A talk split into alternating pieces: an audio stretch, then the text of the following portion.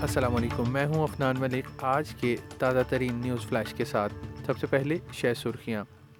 Parliament میں indigenous voice کے لیے نو مہم پر جھوٹ اور خوف کے حربے استعمال کرنے کا الزام۔ ترکی میں امدادی کارکنوں نے امریکی محقق معقدگی کو ایک غار سے نکال لیا، جہاں وہ ایک ہفتے سے زائد عرصے سے پھنسے ہوئے تھے۔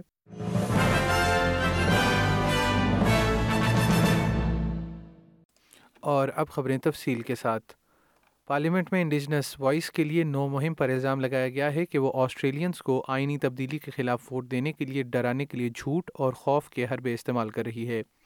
نو اخبارات نے ایک خفیہ ریکارڈنگ حاصل کی ہے جس میں یہ الزام لگایا گیا ہے کہ نو مہم کے منتظمین رضاکاروں کو ووٹرز کو آواز کی حمایت سے روکنے کے لیے خوف کا استعمال کرنے کی ہدایت کر رہے ہیں۔ وزیر تعلیم جیسن کلیئر نے اپوزیشن لیڈر پیٹر ڈٹن سے ملاقات میں استعمال کیے جانے والے ہتھ کنڈوں کی مذمت کی ہے۔ گورنر جنرل ڈیوڈ ہرلی نے پیر کو ایک ریٹ جاری کی ہے جس میں آسٹریلین الیکٹورل کمیشن کو چودہ اکتوبر کو ووٹنگ کرانے پر زور دیا گیا ہے۔ پول میں ووٹ ڈالنے کے لیے لوگوں کے پاس اندراج یا اپنی تفصیلات اپڈیٹ کرنے کے لیے سات دن ہیں۔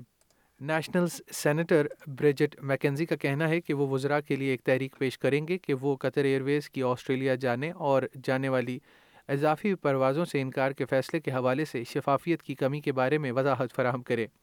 خزانچی جم چامرز نے سینٹ کے احکامات کے بعد پیر کو قطر ایئر ویز کے فیصلے سے متعلق دستاویزات پیش کیں، جس پر سینیٹر میکنزی کا کہنا ہے کہ وزیر اعظم اور وزیر تجارت اب تک عمل کرنے میں ناکام رہے ہیں۔ سینیٹر میکنزی کا کہنا ہے کہ وہ بریفنگ دستاویزات واضح طور پر ظاہر کرتی ہیں کہ قطر ایئر ویز کے فیصلے پر وزیر ٹرانسپورٹ کیتھرین کنگ نے خزانچی جم چامر سے مشورہ نہیں کیا تھا۔